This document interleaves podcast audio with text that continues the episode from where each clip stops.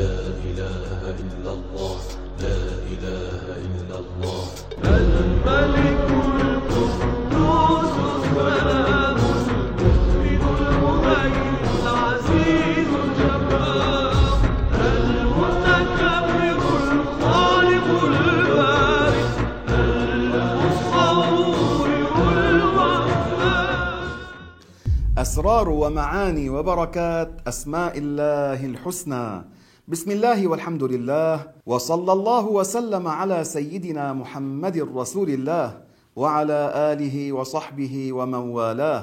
اللهم لا سهل إلا ما جعلته سهلا وأنت تجعل الحزن إذا شئت سهلا. اللهم ارزقنا الإخلاص في القول والعمل والنية. أخلص النوايا لله تبارك وتعالى. الرحيم. من أسماء الله تبارك وتعالى الرحيم. ونتكلم عنه إن شاء الله تبارك وتعالى كما اعتدنا معكم على ذكر شيء من البركات والأسرار بذكر الله تعالى باسمه الرحيم. هذا الاسم من واظب عليه كما اسم الله الرحمن يورث في قلبه بإذن الله تعالى الرحمة والشفقة. هناك أسباب للرحمة وتغير القلب إلى الرحمة بعد القسوة.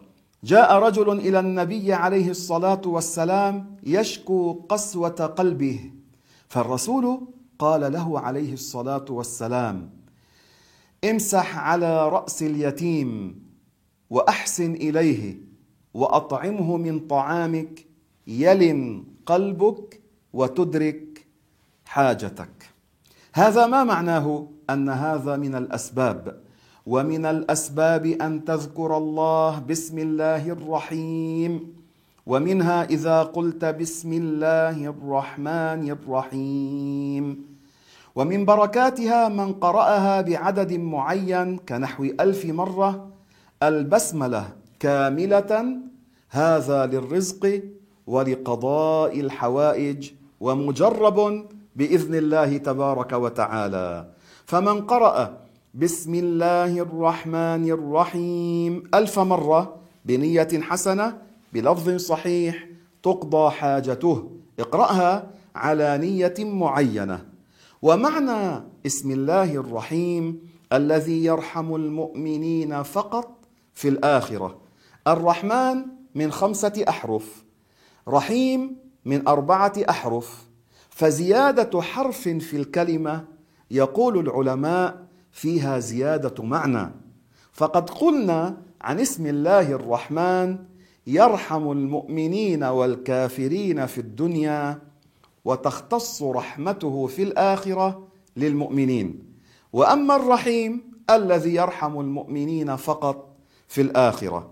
وكان بالمؤمنين رحيما. فإذا رحمة الله تبارك وتعالى عظيمة كبيرة جاء في الحديث عن رسول الله عليه الصلاة والسلام بأنه قسم الرحمة إلى مئة جزء أي آثار الرحمة مئة جزء. هذه الأجزاء أنزل بين الخلق والعباد جزءا وأبقى البقية إلى الآخرة. يعني في الدنيا تتراحمون بهذا الجزء. حتى الفرس ترفع حافرها عن ولدها من هذا الجزء. يعني لما تضع ولدها ترفع حافرها كي لا تدوس على ولدها. انظروا إلى هذه الرحمة التي جعلها الله تعالى في الخلق. كل التراحم الذي ترونه والرحمات هذا من الجزء والبقية للآخرة. فاذا الله تعالى إنعامه كبير وهباته وعطياته كثيرة وعلينا أن نشكره عليها. قال الله تعالى وما بكم من نعمة فمن الله. وقال تعالى وإن تعدوا نعمة الله لا تحصوها. فنعم الله تعالى لا نحصيها وأسبغ عليكم نعمه ظاهرة ظاهرة وباطنة. في نعم ظاهرة مثل هذه اليدين الجسد الحواس الخمس الماء البارد الهواء الشمس. وهناك نعم باطنة مثل ستر الذنوب. سترني الله وإياكم مثل الإيمان الذي يكون التصديق في القلب. إن الله يعطي الدنيا لمن يحب ولمن لا يحب ولا يعطي الإيمان إلا لمن يحب. فهذه النعمة هي أعظم نعمة يؤتاها العبد في الدنيا. أفضل من الصحة أفضل من المال. حتى هناك نعمة يقولها أهل لبنان كلمة طيبة هي من النعم كذلك وفقوا إليها في بلاد الشام. كلمة حلوة الحمد لله على نعمة الإسلام وكفى بها من نعمة. هذا كلام طيب هذا كلام مبارك. ومن رحمة الله تبارك وتعالى أن يوفقك للطاعات في الدنيا وأن تتجنب المنكرات. الله تعالى قال واذكروا نعمة الله عليكم إذ كنتم أعداء فألف فألف بين قلوبكم فأصبحتم بنعمته إخوانا وكنتم على شفا حفرة من النار فأنقذكم منها كذلك يبين الله لكم آياته لعلكم تهتدون. فاذا الله تبارك وتعالى أنعم علينا بهذه النعم فعلينا أن نستعملها في طاعته. ومنها إذا وقعت في المعصية أن تتوب. سابقوا إلى مغفرة من ربكم. وجنة عرضها كعرض السماء والأرض أعدت للذين آمنوا بالله ورسله. فإذا رزقت الإسلام هذا لا يساويه نعمة وأفضل نعمة للمسلم يوم القيامة رؤية الله تعالى. لذلك يقال عن الجنة الرحمة ويقال عنها الحسنى والزيادة التي فيها هي رؤية الله بلا كيف ولا مكان للذين أحسنوا الحسنى وزيادة. ما معنى هذه الزيادة؟ أن يرى المسلم ربه يوم القيامة بلا كيف. يقول النبي عليه الصلاة والسلام في الحديث إن الله لا يقبض العلم انتزاعا ينتزعه من العباد ولكن يقبض العلم بقبض العلماء حتى إذا لم يبق عالما اتخذ الناس رؤوسا جهالا فسئلوا فأفتوا بغير علم فضلوا وأضلوا فاذا العلم رحمة والجهل بلاء ونقمة ومصيبة. فعلينا يا أحباب أن نقتدي بسيد العالمين بالتراحم والرحمة. وقد وصفه الله تعالى في القرآن بقوله بالمؤمنين رؤوف رحيم. النبي عليه الصلاة والسلام جعله الله نبي الرحمه هاديا مبشرا نذيرا داعيا إلى الله سراجا منيرا قمرا صلى الله عليه وسلم مع أنه كان اميا إلا أنه أعلم الناس وأفضل الناس وأرحم خلق الله تبارك وتعالى نقتدي به في الرأفة والتراحم. فالرحيم هو الذي اختصت رحمته في الآخرة للمؤمنين. نسأل الله أن يرحمنا آمين. يقول الله تبارك وتعالى في القرآن الكريم هو الذي يصلي عليكم وملائكته ليخرجكم من الظلمات إلى النور وكان بالمؤمنين رحيما. ومعنى يصلي عليكم أي يرحمكم. هذه الصلاة من الله تبارك وتعالى. ليس معناها بركوع وسجود كما يصلي الواحد منا. ليخرجكم من الظلمات إلى النور فمن رزقه الله الإسلام أخرجه من الكفر إلى الهدى إلى النور. قال الله تعالى أيضا في القرآن العظيم أهم يقسمون رحمة ربك؟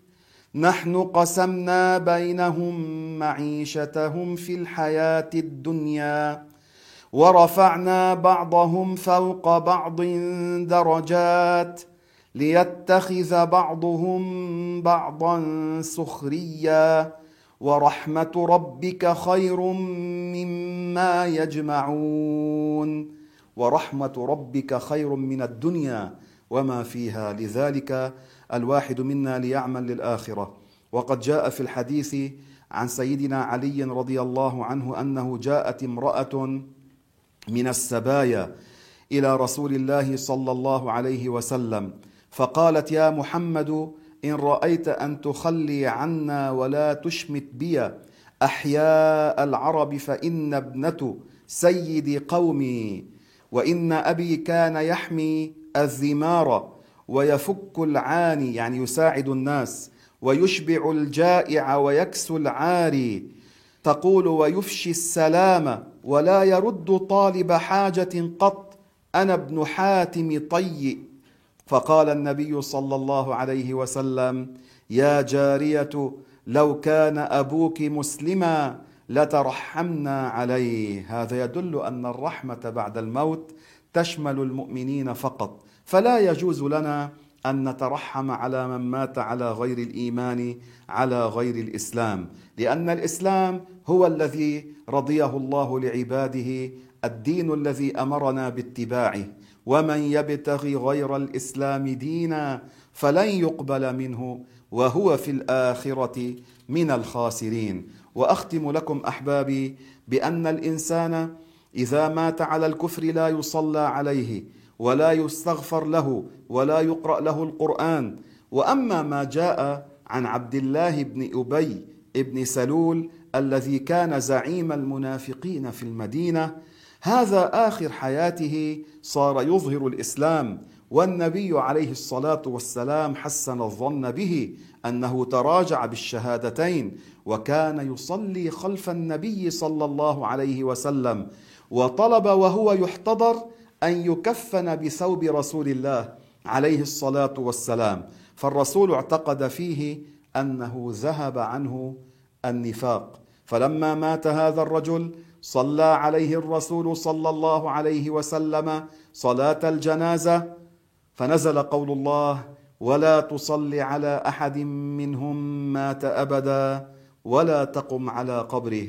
عرف عندها أنه مات كافرا وإلا ما كان صلى عليه ولا ترحم عليه. اذا النبي عليه الصلاة والسلام ما كان يعلم حال هذا الإنسان.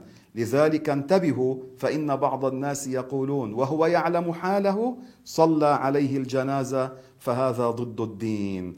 الله تعالى يرحمنا باسمه الرحمن وباسمه الرحيم والمداومة عليها يا أحباب تفيد رقة القلب ورحمة الخلق فأكثروا بإذن الله عز وجل من ذكر اسم الله الرحمن واسمه الرحيم. اللهم يا رحيم ارحمنا فوق الأرض وتحت الأرض ويوم العرض عليك يا الله. لا إله إلا الله لا إله إلا الله.